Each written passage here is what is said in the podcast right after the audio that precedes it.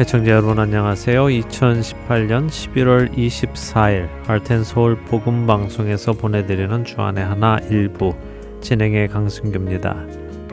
지난 한 주도 나의 자존심과 고집을 내려놓고 주님의 음성을 따라 주 안에서 서로 화평하여 성령께서 하나 되게 하신 것을 힘써 지켜내신 여러분들 되셨으리라 믿습니다. 감사의 계절입니다. 성경은 우리에게 범사에 감사하라고 데살로니가 전서 5장 18절에서 말씀하시는데요. 어찌된 것인지 우리는 꼭 감사할 제목이 있어야만 감사하는 것 같아 좀 씁쓸합니다. 무언가 잘 되어야 하고 또 좋은 일이 있어야 하고 내 계획대로 잘 이루어질 때 이런 제목들이 있을 때 우리는 주로 감사하지요.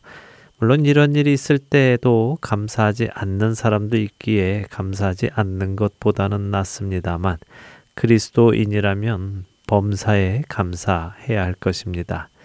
범사란 무엇일까요? 범사란 모든 일을 의미하기도 하지만요. 또 예사로운 일도 의미합니다. 다시 말해 특별하지 않은 일, 아주 평범한 일이지요. 범사에 감사하라 하는 범사라는 헬라어는 파스라는 단어입니다. 이 단어의 의미는 먼저는 큰 그림 전체를 보고 그리고 그 큰 그림을 이루는 작은 것들을 하나하나 본다는 의미입니다. 예를 들면 이런 것이죠. 하나님 오늘 제게 생명 주심을 감사합니다 라며 큰 그림을 그려보지요. 그리고는 내게 생명이 있기까지 필요한 작은 것들을 바라보는 것입니다. 공기를 허락해 주셔서 숨을 쉴 수 있으니 감사하고 심장을 뛰게 해 주시니 몸에 피가 공급이 되어 감사하고 또 먹을 양식을 허락해 주셔서 감사하고 그것들을 먹고 소화되어 힘을 내게 해 주시니 감사하고 우리 마음에 천국 소망을 주시니 감사하고 그 감사함으로 오늘을 살 수 있으니 또 감사하고 이런 식으로 말입니다. 우리가 이런 마음으로 살아간다면 정말 하루 종일 하나님께 감사하며 살아갈 수 있지 않겠습니까? 범사에 감사하라. 이것이 그리스도 예수 안에서 너희를 향하신 하나님의 뜻이니라. 첫 찬양 함께 하신 후에 계속해서 말씀 나누겠습니다. 날 구원하신 주 감사 모든 것 주신 감사 지난 추억이네 감사. 주 내 곁에 계시네. 향기로운 봄철의 감사. 외로운 가을날 감사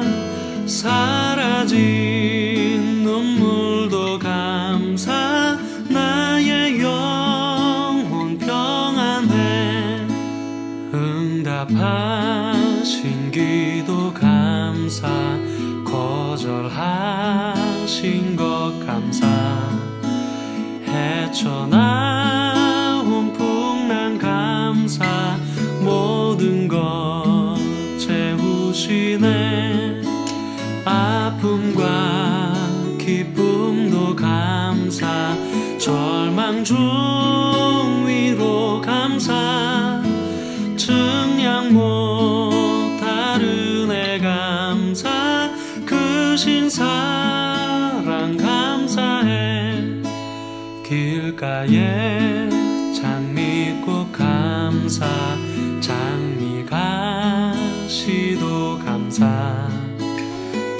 따스한 따스한 가정 희망 주신 것 감사. 기쁨과 슬픔도 감사. 하늘 평안을 감사. 내일의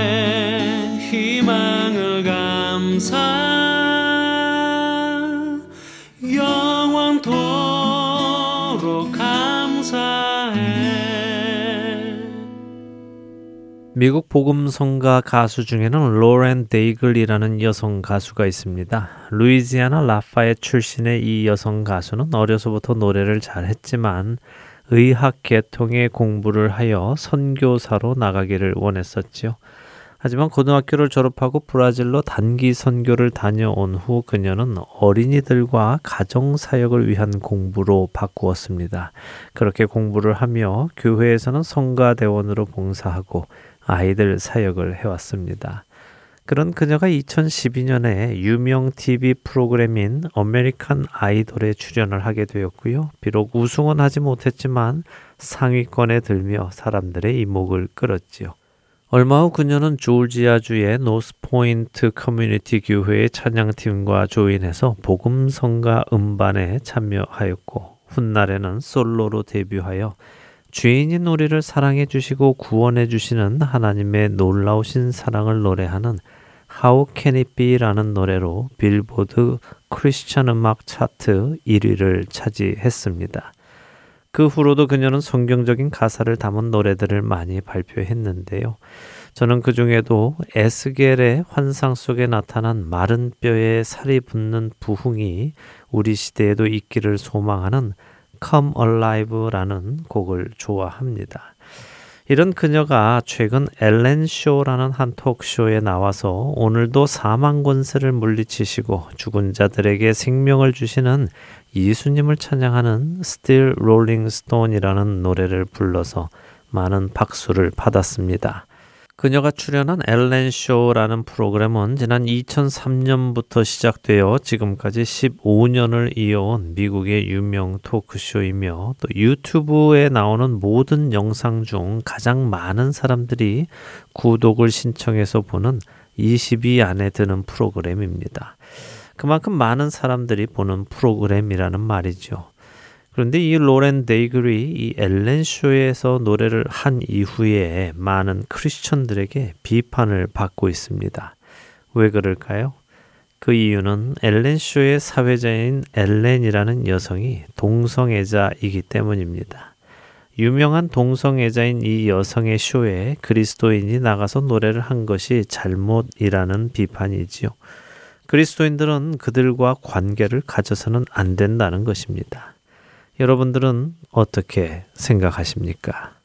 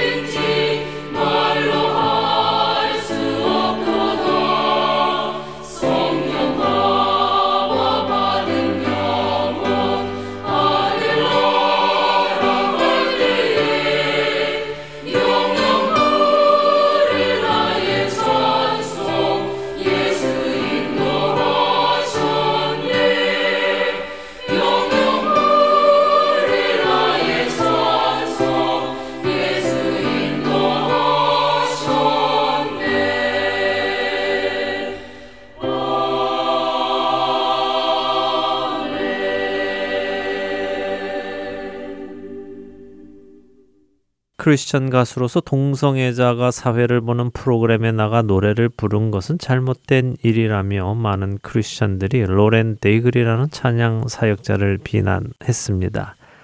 기독교인들의 이런 반응에 로렌 데이글 당사자는 크리스천 포스트와의 인터뷰에서 나는 교회 밖으로 나가서 복음을 전하라는 부르심에 대해 여전히 진실된 마음을 가지고 있다.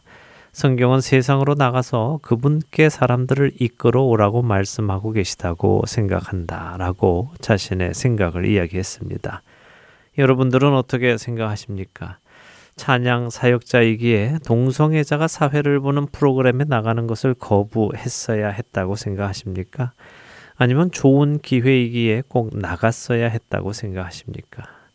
우리는 이런 부분에 대해서 어떤 결정을 내려야 할까요? 또 무엇에 근거해서 그 결정을 내려야 할까요?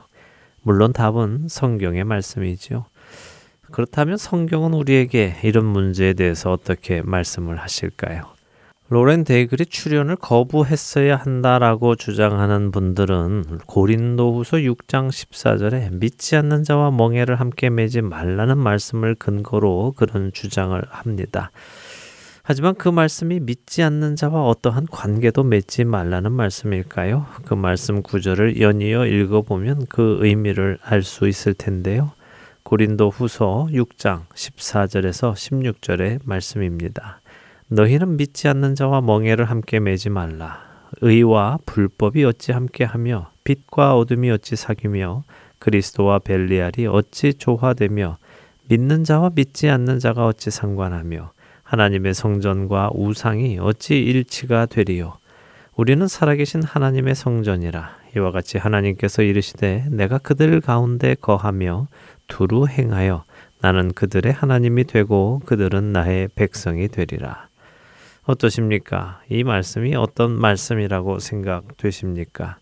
믿지 않는 자와 아무런 관계를 맺지 말라는 말씀일까요? 사실 이 말씀은 믿지 않는 자와 영적인 일을 함께하지 말라는 말씀입니다. 왜냐하면 믿는 자는 의의 일을 하고 믿지 않는 자들은 불법적인 일을 하며 믿는 자는 빛의 일을 하고 믿지 않는 자는 어둠의 일을 하기 때문이지요. 그리스도를 쫓는 자와 벨리아를 쫓는 자는 같은 곳을 바라보며 신앙생활을 할 수 없다는 말씀입니다. 하나님의 성전 안에 우상을 가져다 놓아서는 안 되기 때문이죠. 만일 우리가 믿지 않는 자와 아무 관계도 맺지 않고 살아야 한다면 과연 우리가 어떻게 그들에게 예수 그리스도를 전할 수 있겠습니까?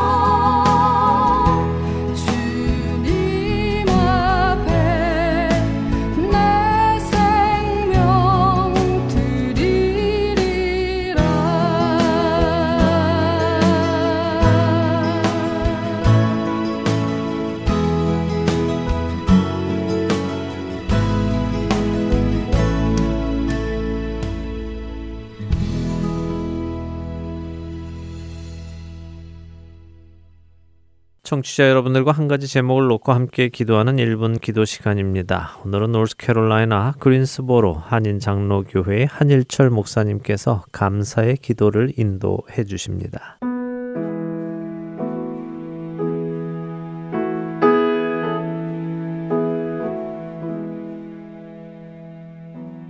하트앤서울 복음방송 1분 기도 시간입니다. 저는 노스캐롤라이나 그린스보로 지역에 위치한 그린스보로 한인 장로교를 섬기고 있는 한일철 목사입니다. 오늘은 그동안 잊어버렸던 감사에 대한 기도를 하기 원합니다.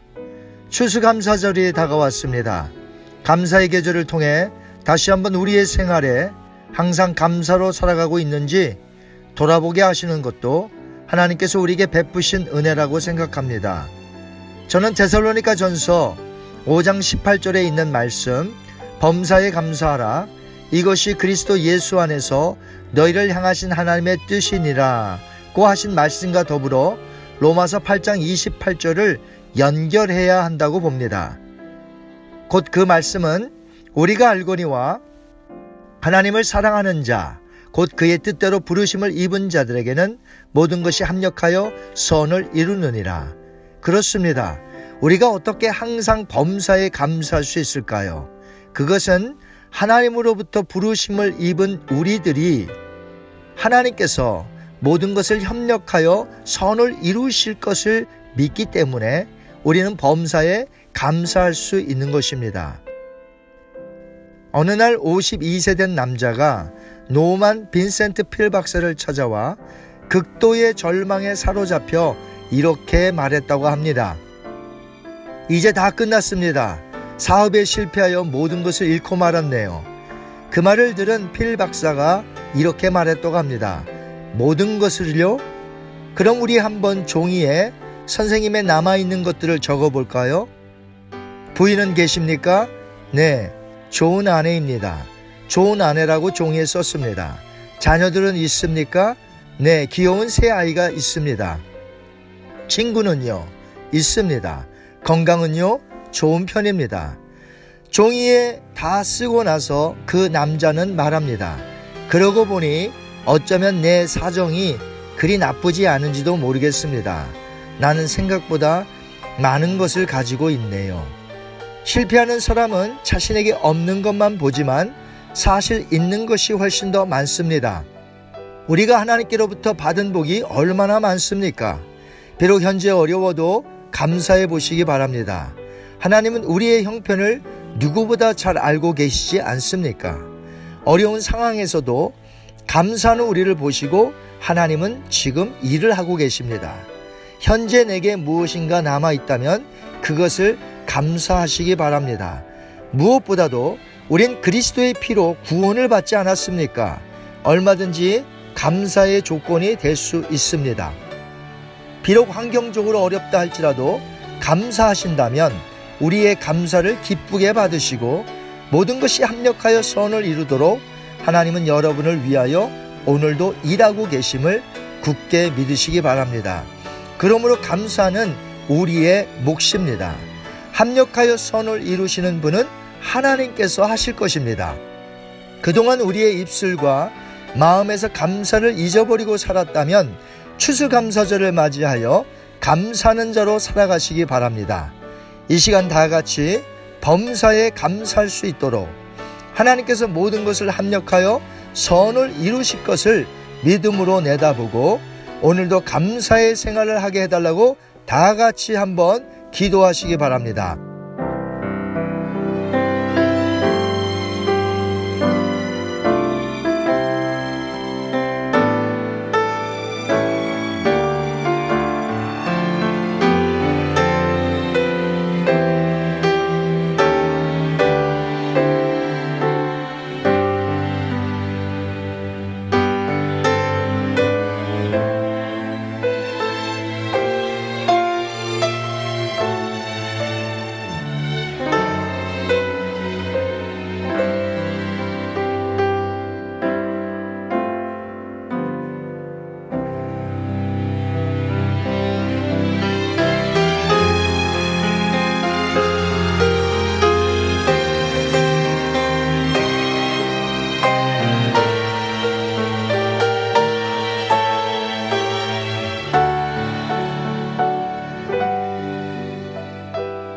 은혜로우신 하나님 아버지, 그동안 감사의 생활을 잊어버렸던 우리를 용서하시고 다시 한번 범사에 감사할 수 있도록 말씀 주시니 진심으로 감사합니다.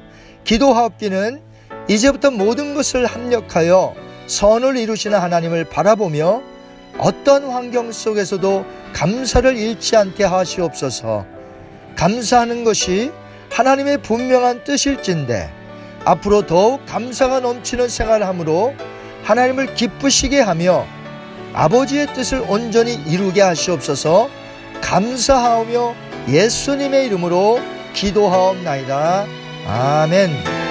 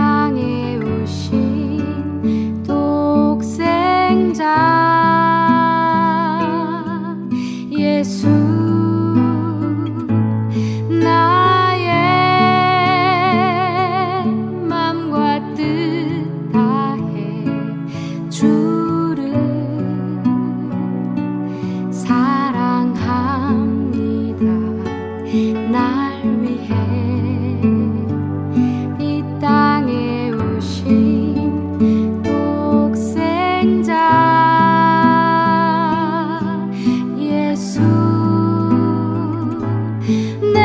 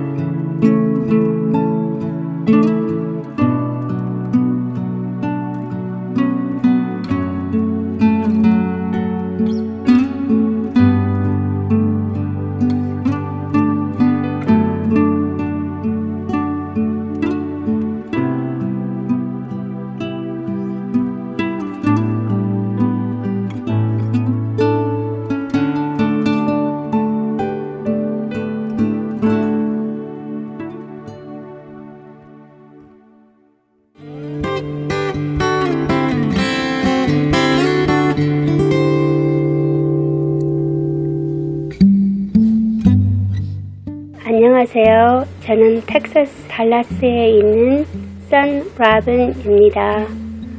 교회를 다니다가 상처받으신 분, 또 교회를 안 나가시는 분, 그런 분들에게 이 복음방송 CD를 전해드리고 있습니다.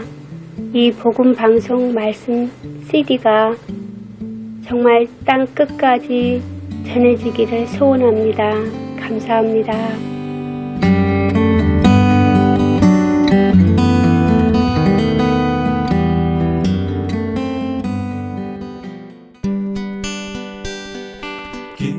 소식 사랑으로 땅끝까지 전하는 아랜소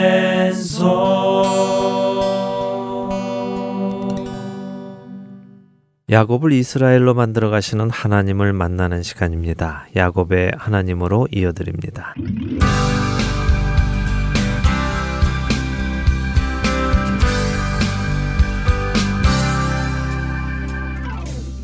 시청자 여러분 안녕하세요. 야곱의 하나님 진행의 민경은입니다. 네, 여러분 안녕하세요. 강순규입니다. 지난 시간 야곱이 이스라엘로 변해가는 모습을 보았습니다. 네, 이 프로그램 야곱의 하나님을 소개해 드릴 때 제가 야곱을 이스라엘로 만들어 가시는 하나님이라는 표현을 자주 쓰지요. 네. 바로 그 야곱이 이스라엘로 변하는 그 터닝 포인트가 바로 여기입니다. 아, 물론 야곱의 삶은 처음부터 이스라엘로 변해가는 과정이라고 말할 수도 있지요. 그의 삶 모든 부분이 하나하나 모여 변해가는 것이니까요. 어, 그런데 이 부분은 보다 구체적으로 그의 삶에 큰 변화가 온 것이죠. 지금까지는 상황에 떠밀려 하는 수 없이 원하지 않는 결정을 내려왔었죠. 아버지를 속여서 집을 떠나 하란에 가게 된 것도 그랬고요. 또 하란을 떠나서 다시 가나안으로 오게 된 것도 그랬습니다. 야복강도 안 건널 수 없으니 다리를 질질 끌며 울며 겨자 먹기로 건너가서 형 에서를 만났지요. 형을 만나고도 아버지 계신 곳으로 가지 않고 세겜에 머물렀습니다. 그곳에서도 아들들이 또 사고를 쳐서 하는 수 없이 사람들을 피해서 나오게 되었지요.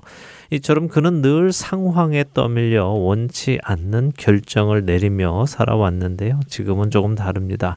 물론 지금도 상황은 야곱에게 결단을 요구합니다. 상황은 늘 우리에게 결단을 요구하지요. 그런데 그 결단에서 등 떠밀려 결단하느냐 아니면 주님을 믿고 결단을 하느냐 하는 것은 분명한 차이가 있습니다. 지금껏 야곱은 주님을 믿지 못해서 등 떠밀린 결정을 해 왔습니다. 그러나 이번에 그는 하나님을 향한 믿음 안에서 결단을 하지요. 그것이 바로 창세기 43장 14절의 말씀이군요. 그렇습니다. 창세기 43장 14절에서 야곱은 전능하신 하나님께서 그 사람 앞에서 너희에게 은혜를 베푸사 그 사람으로 너희 다른 형제와 베냐민을 돌려보내게 하시기를 원하노라. 내가 자식을 잃게 되면 이르리로다 라면서 하나님의 주권을 인정하고 그분이 결정하시는 대로 따르겠다는 결단을 하는 것입니다. 네, 이제 비로소 야곱이 믿음을 가지고 무언가를 결정하는 모습을 보여주는군요. 네. 참 오랜 세월이 지났네요. 그렇죠. 지금 야곱의 나이는 거의 130세가 다 되었는데요. 할아버지 아브라함이나 아버지 이삭에 비하면 정말 오랜 시간이 걸린 것입니다. 어, 그러나 또 오랜 시간이 걸려도 하나님은 하나님의 백성을 믿음의 사람으로 만들어 가신다는 것도 알 수 있지요. 이것이 바로 하나님의 신실하심입니다. 바로 그런 하나님의 손길 안에 우리들이 있다는 믿음을 가지고요. 오늘도 믿음으로 내가 결단해야 하는 것들을 결단하는 우리들이 되기를 바랍니다. 자, 오늘 그 이후의 이야기를 계속해서 보도록 하겠습니다. 창세기 43장 15절부터 보겠는데요. 오늘은 아, 좀 바삐 봐야 돼서요. 구절을 하나하나 읽지 않고 바로 설명을 해 나가도록 하겠습니다. 네. 15절에 보면 형제들이 아버지가 말한 대로 예물과 두 배의 돈을 가지고 떠납니다. 특별히 베냐민을 데리고 가서는 요셉 앞에 서게 되지요. 16절에 요셉은 그 형제들이 베냐민을 데리고 온 것을 보고 자기 청지기들에게 이들을 자신의 집으로 데리고 가서 점심을 먹을 준비를 하라고 시킵니다. 그러니까 요셉의 관저로 찾아왔는데 집으로 보내는 것이군요. 네, 그렇죠. 조금 이상하겠죠. 네. 아니 왜 총리가 우리를 자기네 집으로 보낼까 이상했을 음. 것입니다. 여기서 점심 먹을 준비를 했다고 하는데요. 우리 문화에서는 사실 저녁 식사가 중요하지요. 네. 예, 중요한 손님과 식사를 할 때는 주로 저녁 만찬을 먹는데요. 그런데 중동이나 이 애굽 문화에서는 점심 식사가 중요한 식사입니다. 어, 점심 식사 접대가 중요한 손님 접대라는 말씀인가요? 네, 그렇죠. 그래서 그들은 점심이 하루의 가장 중요한 식사라고 생각을 한다고 합니다. 음. 어, 그래서 금식을 해도요, 해가 떠 있는 동안 하는 점심을 금식을 하지요. 자, 어쨌든 이렇게 요셉이 형들을 집으로 데리고 가라고 하니까 18절에 보면 형들이 두려워했다고 하십니다. 지난번에 낸 돈이 다시 자루에 들어 있는 문제 때문에 가는 것이라고 자신들이 미리 짐작을 하면서 두려워하는데요. 그래서 서로 이야기합니다. 야, 큰일이다. 이렇게 총리 집으로 가면 아마 우리를 다 결박해서 노예로 삼고 모든 것을 빼앗을 거야 하면서 걱정을 하지요. 그래서 요셉 집에 다다랐을 때요. 그들이 집 안에 들어가지 않고요. 요셉의 청지기에게 이렇게 말을 합니다. 20절에서 22절을 한번 읽어 주세요.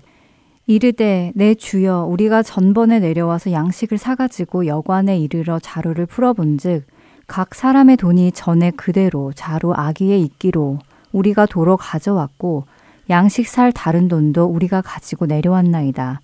우리의 돈을 우리 자루에 넣은 자는 누구인지 우리가 알지 못하나이다. 네, 자 야곱의 아들들은 요셉의 청지기를 내 주여라고 호칭을 하며 말을 시작합니다. 완전히 낮은 자세로 말을 하는 것이죠. 그만큼 두려운 그들의 모습을 보여주는 것입니다. 그리고는 설명을 하는데요. 지난번에 양식을 사서 갈 때, 아 글쎄 여관에 가서 보니까 돈이 그대로 있어서 얼마나 놀랬는지 모릅니다. 그런데 시간이 없어서 그냥 갔지요. 그런데 여기 보세요. 그때 그 돈도 가지고 왔고요. 오늘 새로 살 돈도 이렇게 가지고 왔습니다. 우리가 돈을 안 내려고 한 것은 절대 아닙니다. 하지만 그 돈자루가 우리 집 안에 어떻게 왔는지는 저희도 모릅니다. 억울합니다. 라고 말을 합니다. 자신들의 결백을 주장하는 것이죠. 돈에 욕심이 없다는 것을 밝히고 있습니다. 정말 다급했겠어요. 자신들의 생각에는 지금 이 요셉의 집 문을 넘어가면 다 잡혀서 노예가 될 것이라고 믿고 있으니까요. 그렇죠. 자, 이렇게 불안합니다. 지금 이 문을 넘어가면 정말 다 잡혀서 노예가 될 것 같으니까 음. 자신들의 결백을 막 그 문 앞에서 지금 주장하고 있습니다. 음. 어, 자신들의 결백을 주장하는 이 야곱의 아들들에게 요셉의 청지기는 이렇게 말합니다. 23절을 읽어 주세요.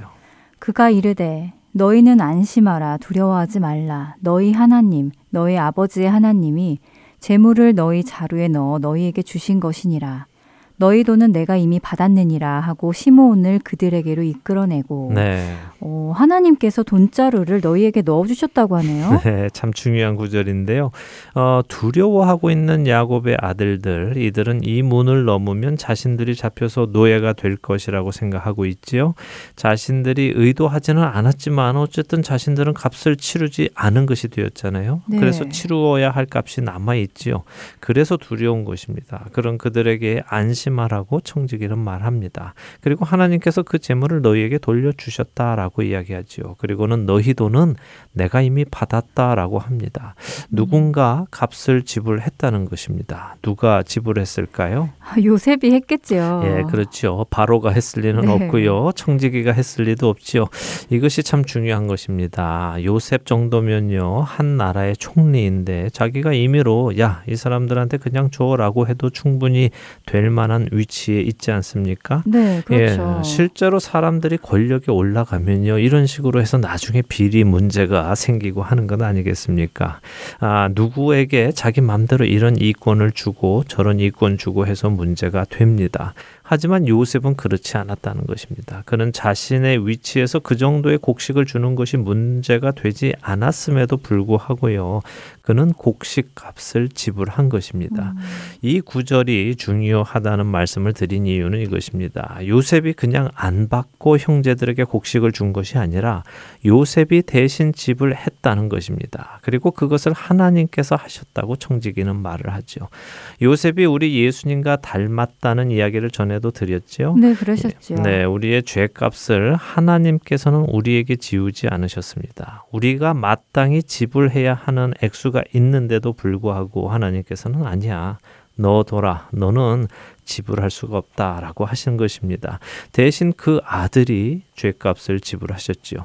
그냥 안 받고 넘어가시는 것이 아니라 누군가가 대신 지불했다는 것입니다. 이것이 복음인 것입니다. 어, 그렇네요. 하나님이시라면 모든 것의 주인 되시는 분이시기에 얼마든지 없던 걸로 하자, 받은 걸로 하지. 라고 하실 수 있음에도 불구하고 그렇게 하지 않으시고 그 값을 누군가가 치르게 하신 것이 바로 복음이네요. 네, 바로 공의의 하나님이시지요. 그분은 정의를 반드시 이루시는 분이십니다. 자, 이렇게 청지기가 야곱의 아들들의 걱정을 씻어 줍니다. 그리고 시므온도 풀어주죠. 그러자 야곱의 아들들이 비로소 어, 정말 괜찮은가 보다 하고 생각을 하게 됩니다. 자신들을 노예로 잡을 줄 알았는데 오히려 잡혀 있던 시므온까지 풀어 주니 말입니다. 그래서 그들은 용기를 얻어서요 요셉의 집으로 들어갑니다. 24절에는 그들이 집에 들어 가 발도 씻고 나귀에게 먹이도 먹였다고 하십니다. 청지기는 이들에게 총리가 너희들과 함께 점심을 먹으러 오실 것이다 라고 이야기를 했고요. 그 이야기를 들은 그들은 예물을 정돈하고 총리를 맞을 준비를 합니다. 26절에 보면 총리가 들어오죠. 그들은 총리에게 예물을 바치며 절을 합니다. 27절의 총리는 그들에게 너희 아버지가 잘 계시느냐라고 묻습니다. 그들이 잘 계시다고 대답하며 또 한 번 땅에 엎드려 절을 합니다. 아, 요셉의 꿈이 계속해서 이루어지고 있네요. 네, 그렇죠. 형들은 모르지만 요셉은 알겠죠. 자, 아버지의 안부를 물은 요셉은요, 이번에는 눈을 들어 자기 어머니의 아들, 자기 동생 베냐민을 본다고 29절은 말씀하십니다. 정말 눈물이 왈칵했을 것 같아요. 예, 맞습니다. 그래서 그들에게 29절에 요셉이 너희가 내게 말하던 너희 작은 동생이 이 아이냐 하고 묻고는요. 하나님이 내게 은혜 베푸시기를 원하노라 한 다음에 30절에 급히 울 곳을 찾아 안방으로 들어가 울고 나왔다고 하십니다. 네, 저 같아도 그랬을 것 같아요. 사실 요셉이 형들에게 미움을 받아서 노예로 팔리고 그 후에도 기구한 삶을 살았잖아요. 네. 베냐민도 라헬의 자녀이니까 야곱이 각별히 사랑했을 것이고 그래서 형들에게 미움을 많이 받았을 것이라는 생각을 했을 것 같아요. 예, 아마도 그랬을 것이라고 생각했을 것입니다. 네. 요셉의 입장에서는 자기가 떠나온 이후에 베냐민이 어떻게 살았는지 알 수가 없으니까요. 어, 자신을 시기하고 구박했던 형들이 이제 하나 남은 베냐민을 또 얼마나 구박했을까 걱정이 되었을 것이고요. 그래도 지금껏 팔려가지 않고 죽임 당하지 않고 살아 있다는 것이 하나님께 감사한 일이었을 것입니다. 자, 요셉은 이제부터 정말 자신의 목적을 위한 일을 합니다. 그 일이 무엇인지 보도록 하지요. 32절에는 음식을 차리는데요. 요셉에게 따로 차리고 형제들에게 따로 차리고 또 애굽 사람들에게도 따로 차렸다고 하십니다. 그 이유는 애굽 사람은 히브리 사람과 같이 먹으면 부정하기 때문이라고 하시죠. 그러니까 큰 상이 세 군데로 지금 나누어져 있는 것입니다. 자, 이제 33절과 34절을 읽어 주세요. 그들이 요셉 앞에 앉되 그들의 나이에 따라 앉히게 되니 그들이 서로 이상히 여겼더라. 요셉이 자기 음식을 그들에게 주되 베냐민에게는 다른 사람보다 다섯 배나 주매 그들이 마시며 요셉과 함께 즐거워하였더라. 자, 요셉이 그들을 앉혔는데요. 나이 순으로 앉힌 것입니다. 그러니 그들이 이상하다. 어떻게 우리 나이를 알고 이런 나이 순으로 앉히지 하면서 이상해 했다고 했습니다.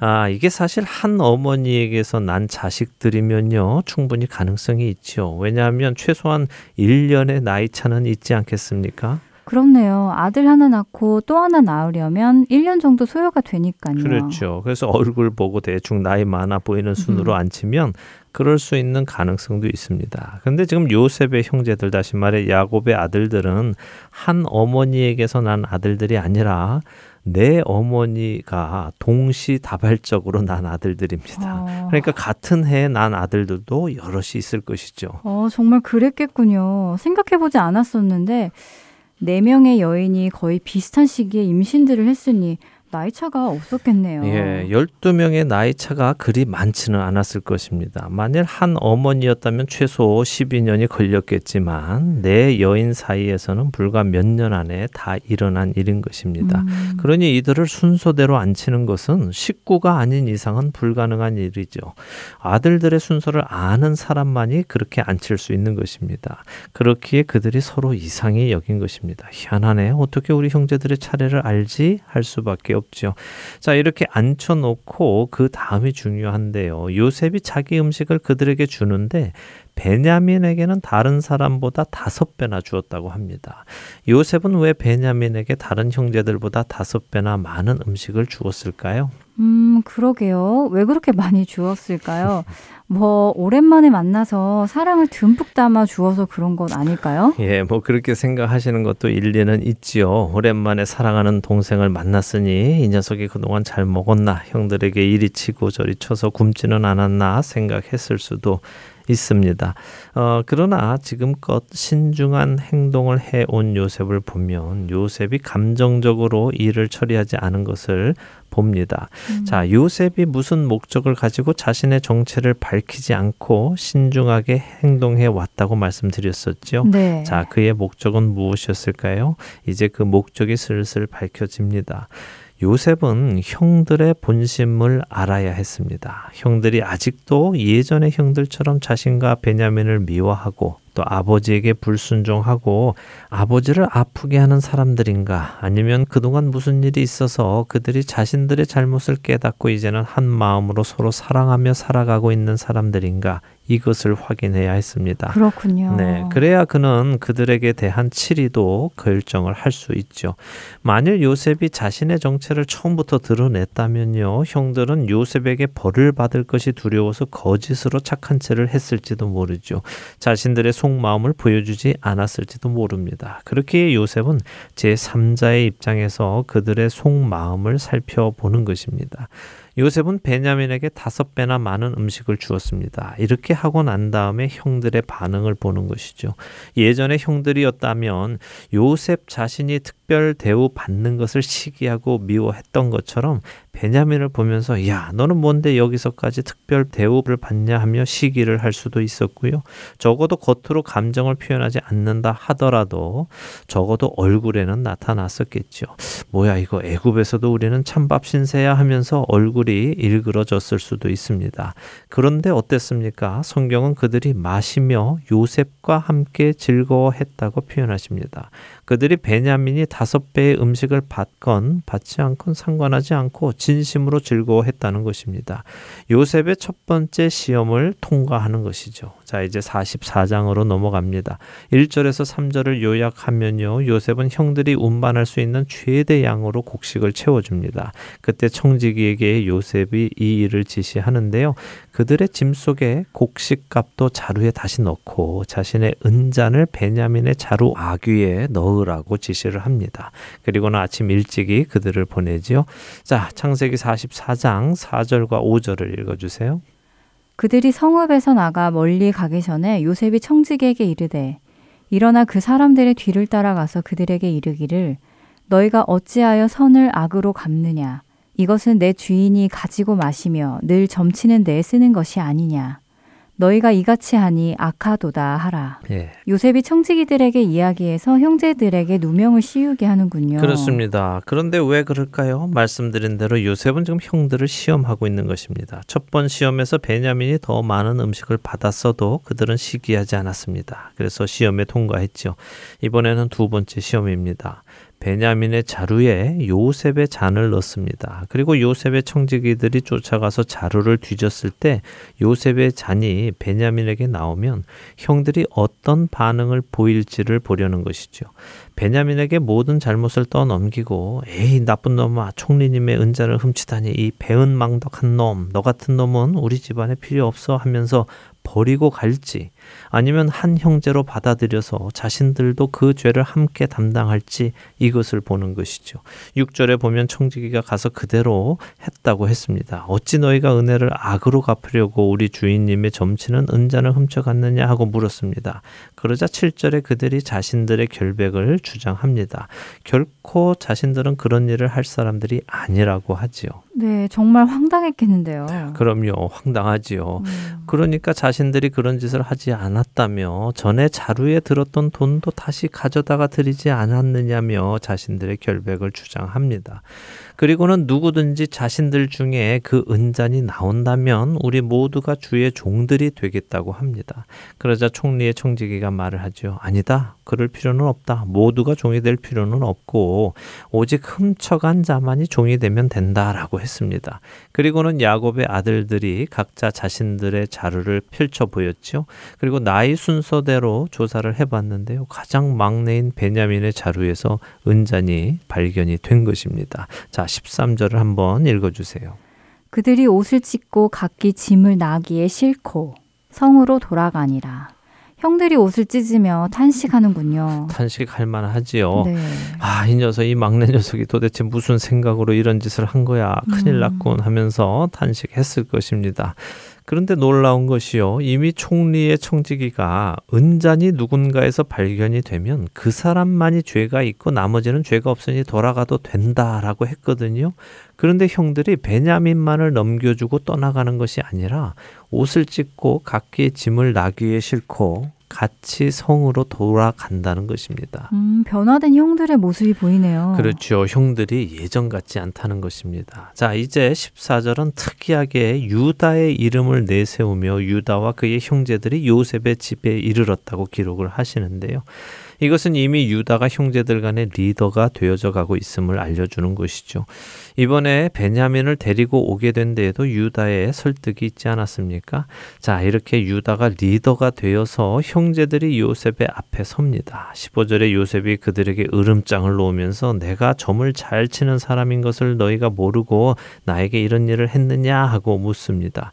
누가 훔쳐갔는지 내가 점을 잘 치기 때문에 잘 안다 이놈들아 하는 것이죠. 어, 그럼 요셉이 정말 점을 잘 쳤나요? 아니겠죠. 네, 당연히 아니죠.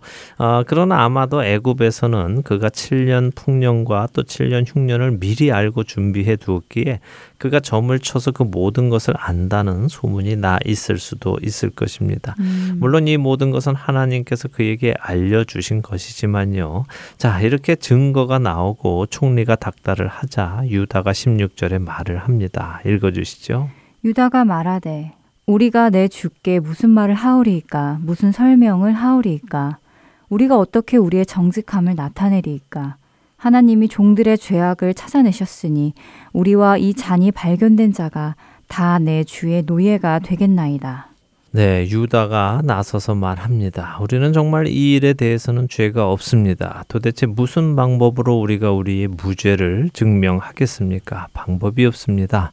그러나 제 생각에는 이 일이 오래전 우리가 공모해서 죄 없는 우리 동생을 은돈 20세겔의 노예로 팔아먹은 그 일에 대한 하나님의 공의가 실현되는 것이라고 생각합니다. 하나님이 벌을 주시는 것이니까 받아야 하겠지요 하면서 자신들 모두가 노예가 되겠다고 하는 것입니다. 17절을 읽어주세요. 요셉이 이르되 내가 결코 그리하지 아니하리라. 잔이 그 손에서 발견된 자만 내 종이 되고 너희는 평안히 너희 아버지께로 도로 올라갈 것이니라. 자, 모두가 공동 책임을 지고 노예가 되겠다는 유다의 말에 요셉이 대답을 합니다. 아니다. 그렇게 하지 않아도 된다. 너희 모두가 노예가 될 필요는 없다. 잔이 발견된 자만 종이 되면 된다. 나머지는 평안하게 너희 아버지께로 돌아가라 라고 합니다. 요셉이 세 번째로 형들을 시험하는 것입니다. 형들은 아까 청지기가 길에서 잡았을 때 돌아갔어도 됐지요. 그러나 그들은 자진해서 요셉의 집에까지 찾아왔습니다. 베냐민을 지키기 위해 함께 행동을 했지요. 이렇게 와서 요셉의 앞에 섰습니다. 요셉이 그런 그들에게 또 한 번 떠날 수 있는 기회를 주는 것입니다. 어, 아니다. 잔이 발견된 자만 내 종이 되고 나머지는 평안히 너희 아버지께로 돌아가라 라고 말하죠. 이런 말을 들으면 우리는 흔들리게 됩니다. 잔이 발견된 자만 종이 되라. 나머지는 평안히 아버지께로 돌아가라. 이런 한 단어 한 단어가 들을 때 우리로 집에 가고 싶게끔 만드는 단어들이죠. 애청자 여러분들도 한번 생각해 보시기 바랍니다. 이렇게 자신이 한 일은 아닌데 친형제도 아니고 이복 형제의 죄에 내가 같이 엮이게 되었다면 말입니다. 그쪽에서는 가도 된다고 하는데 쉽게 가는 것을 포기하고 남아서 함께 노예가 되겠다는 생각이 들까요? 이것은 사랑하지 않으면 되지 않습니다. 지금 형제들 사이에는 일단은 아버지를 사랑하는 마음이 생긴 것이고요. 그 아버지가 사랑하는 베냐민을 아끼는 마음도 생긴 것입니다. 변화된 형들의 모습을 보여주는 것입니다. 아, 그렇군요. 생각해보면 쉬운 결정은 아닐 것이라 생각됩니다. 그만큼 세월이 흐름 속에서 그들이 변했다는 이야기겠네요. 그렇습니다. 자, 이제 다음 시간에는 유다가 어떻게 총리에게 자신들의 상황을 설명하는지 유다의 변모한 모습을 보도록 하겠습니다. 자, 한 주간도 주 안에서 승리하시는 여러분들 되시기 바랍니다. 네, 저희는 다음 주 이 시간에 다시 찾아뵙겠습니다. 안녕히 계세요. 안녕히 계십시오.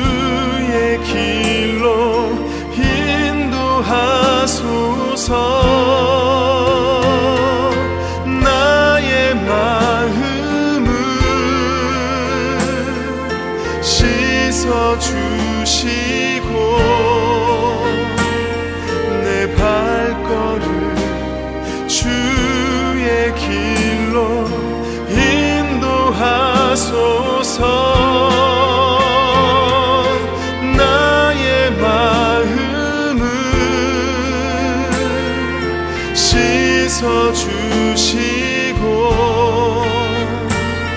내 발걸음 주의 길로 인도하소서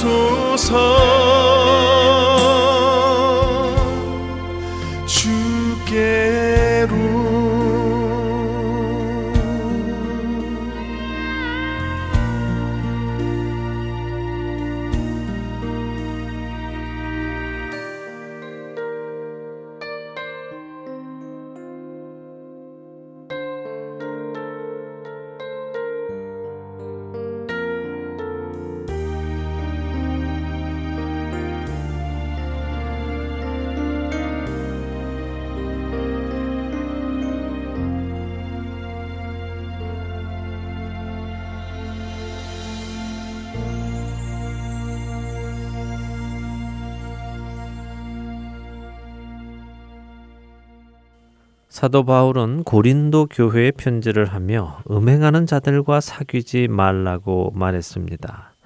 사도 바울의 편지를 받은 고린도 교인들은 사도 바울의 말을 오해했습니다. 그래서 그들은 세상에 음행하는 자들과 더 나아가 세상에 속한 사람들과 사귀는 것을 금했지요. 그런 그들의 행동이 다시 사도 바울의 귀에 들렸습니다. 답답한 마음에 사도 바울은 그들에게 다시 편지를 쓰는데요. 내가 너희에게 쓴 편지에 음행하는 자들을 사귀지 말라 하였거니와 이 말은 이 세상에 음행하는 자들이나 탐하는 자들이나 속여 빼앗는 자들이나 우상 숭배하는 자들을 도무지 사귀지 말라 하는 것이 아니니 만일 그리하려면 너희가 세상 밖으로 나가야 할 것이라. 고린도전서 5장 9절과 10절의 말씀이지요.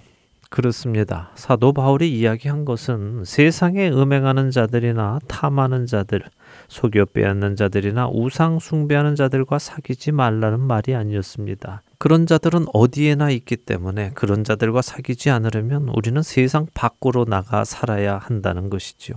그렇다면 사도 바울은 어디에서 음행하고 탐하고 속여 빼앗고 우상 숭배하는 자들과 사귀지 말라는 말일까요? 다음 절인 고린도전서 5장 11절에서 13절에 어디에서 그런 자들인지가 나옵니다.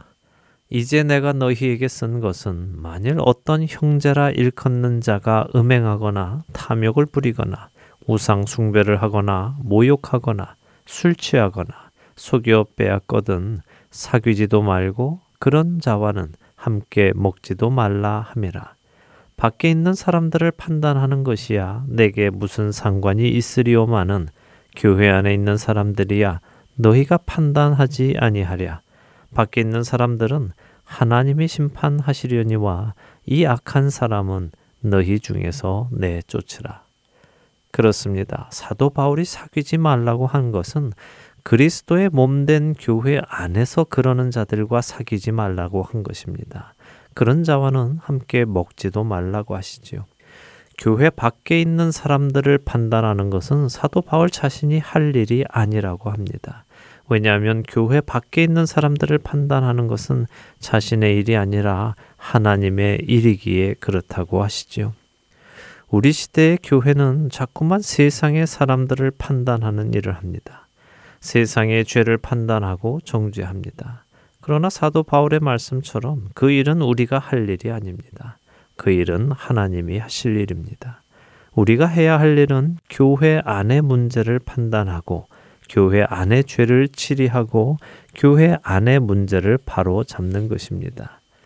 세상이 동성 결혼을 합법화하고 세상이 마리화나를 합법화하는 것이 슬프고도 가슴 아픈 일이지만 그렇기에 그것이 세상인 것입니다. 세상은 그렇게 하나님 없이 자신들이 원하는 대로 하고 사는 것입니다. 그렇기에 그 세상의 마지막은 멸망이며 하나님의 심판이 기다리고 있는 것입니다. 우리가 진정으로 슬퍼하고 가슴 아파해야 하는 것은 세상의 타락이 아니라 성도들의 타락입니다. 교회 안으로 물려 들어오는 죄에 대해 슬퍼하고 가슴 아파해야 하는 것이죠. 교회가 동성애를 인정하고 교회가 동성애자에게 목사 안수를 주고 교회 안에 결혼관이 깨어지고 가정관이 깨어지고 거룩함이 무너져 가는 것에 대해 가슴 아파해야 하고 바로 잡아야 하는 것입니다. 로렌 데이글이라는 찬양 사역자가 동성애자 사회자가 진행하는 쇼 프로그램에 나가서 예수님에 대한 노래를 부른 것은 잘못된 일이 아닙니다. 미 전국의 수많은 시청자들이 그녀의 입을 통해 오늘도 죽은 자를 사망에서 생명으로 옮기시는 예수님께서 살아계심을 들었습니다. 유튜브에서는 이미 300만 명에 가까운 사람이 그 장면을 다시 보았지요. 우리에게 얼마나 자주 믿지 않는 자들에게 예수님이 어떤 분이신지를 증거할 기회가 있겠습니까? 그녀는 그 기회를 놓치지 않고 담대하게 예수 그리스도를 전했습니다. 사랑하는 할텐 서울 복음 방송 애청자 여러분, 사사기에 등장하는 기드온과 다니엘서의 다니엘을 생각해 보십시오. 기드온은 적극적으로 바알의 재단과 아세라 상을 찍어 그것들 위에 숫소를 가져다 하나님께 번제를 드렸습니다. 다니엘은 적극적으로 금신상을 찍어 없애거나 우상의 재단을 뒤집어 엎지는 않았습니다. 그러나 그는 우상에 바쳐진 음식을 먹지는 않았고 하나님께 기도하며 간구했지요. 그렇다고 해서 다니엘이 기도원보다 소극적인 신앙을 가진 사람이라고 말할 수 있을까요? 기드온이 다니엘보다 더 좋은 신앙을 가졌다고 말할 수 있을까요? 아니요, 결코 그렇지 않습니다. 기드온과 다니엘 사이에는 분명한 환경의 차이가 있습니다.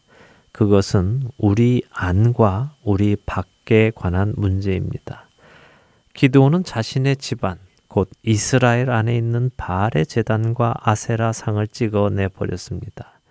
다니엘은 바벨론이라는 다른 나라에서 다른 나라의 신들을 찍어내 버리는 것이 아니라 다른 나라에서 그들의 신에 절하지 않고 하나님을 향한 신앙을 지켜냈지요. 바로 이것이 차이인 것입니다. 세상을 바꾸려는 것이 아니라 세상에 대해서는 나 자신의 신앙을 지켜내는 것이며 내 안에 들어온 죄들을 반드시 찍어내 버려 나를 변화시키는 것입니다. 세상의 죄를 정죄할 시간이 있다면 우리는 우리의 영혼을 돌이켜 보는 데에 써야 할 것입니다. 나는 주님 앞에서 거스릴 것이 없는가 찾아보아야 하는 것이죠. 그리하여 우리가 거룩함을 회복해 나갈 때 세상 속에서도 우리를 보고 주 앞으로 나오는 자들이 생기게 될 것입니다. 다음 한 주도 세상을 판단하고 정죄하는 것이 아니라 우리 안에 죄를 먼저 정리하시는 저와 애청자 여러분이 되시기를 소망하며 오늘 주안의 하나 일부 여기에서 마치도록 하겠습니다. 함께 해주신 여러분들께 감사드리고요. 저는 다음 주 이 시간 다시 찾아뵙겠습니다. 지금까지 구성과 진행의 강승규였습니다. 애청자 여러분 안녕히 계십시오.